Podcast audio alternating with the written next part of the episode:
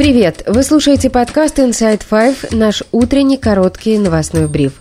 Пять самых важных и интересных историй от Insider всего за несколько минут. Сегодня 21 ноября, вторник.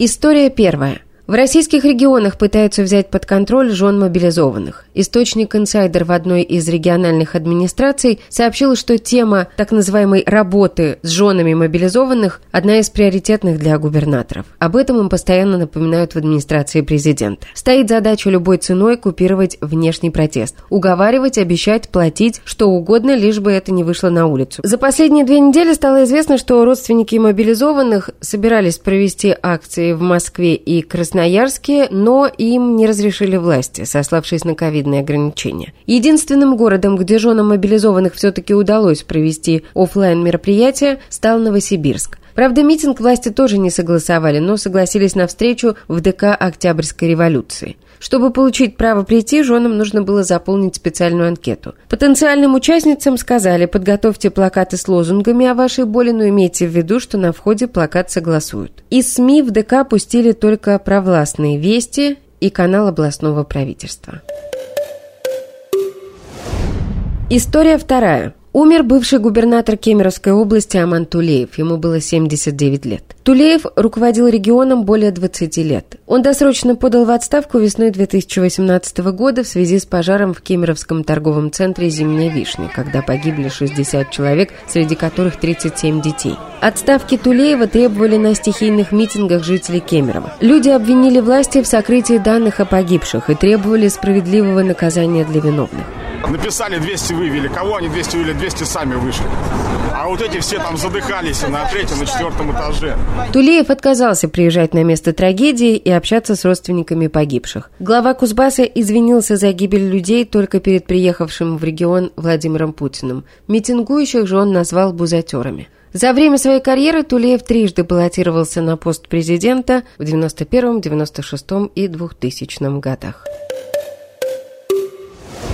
История третья. Финляндия готовится полностью закрыть границу с Россией. Об этом пишет финское издание Илтелехти со ссылкой на источники в сфере внешней политики и безопасности. Оставшиеся контрольно-пропускные пункты на границе с Россией власти Финляндии могут закрыть в полночь в среду. МИД России выразил послу Финляндии протест в связи с закрытием КПП на финско-российской границе. Пресс-секретарь российского президента Дмитрий Песков назвал решение русофобским. Вряд ли сейчас способны повлиять, потому что как такового диалога нет, и не по нашей вине, собственно, не мы были инициаторами сворачивания диалога. Ничего, кроме глубокого сожаления, это не вызывает, потому что с Финляндией у нас давние, очень добрые отношения были, прагматичные, основанные на взаимном уважении, и, конечно же, мы сожалеем, что вот на смену этим отношениям пришла такая исключительно русофобская позиция. Ранее стало известно, что Финляндия закрывает 4 из 9 переходов на российско-финской границе. Закрытие погранпереходов – это реакция финских властей на увеличение числа просителей убежища в Финляндии. Президент с бензопилой. История четвертая.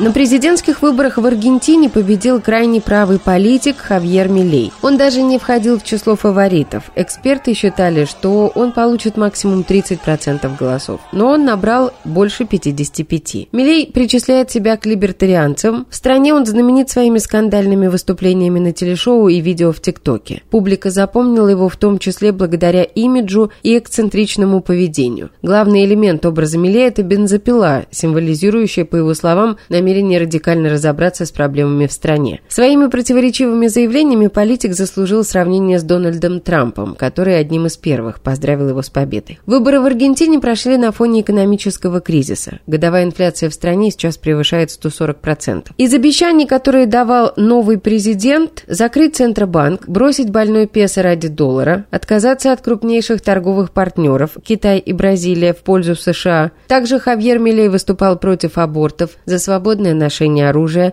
отрицал, что причиной изменения климата является деятельность человека. Действующий президент Аргентины Альберто Фернандес Хавьер Милея с победой поздравлять не стал. В должность новый президент Аргентины вступит 10 декабря. История пятая.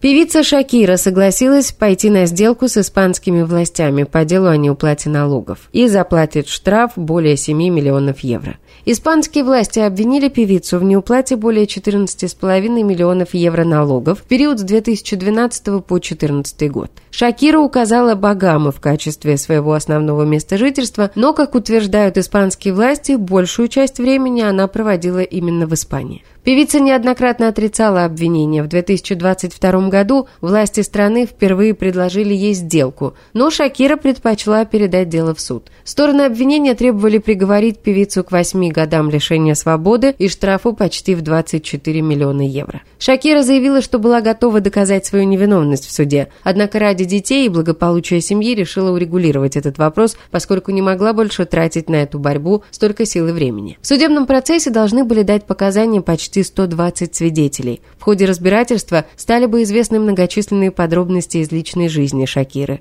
Для доказательства обвинения прокуратура опрашивала соседей, оценивала различные счета, в том числе парикмахеров, клиник и тому подобное.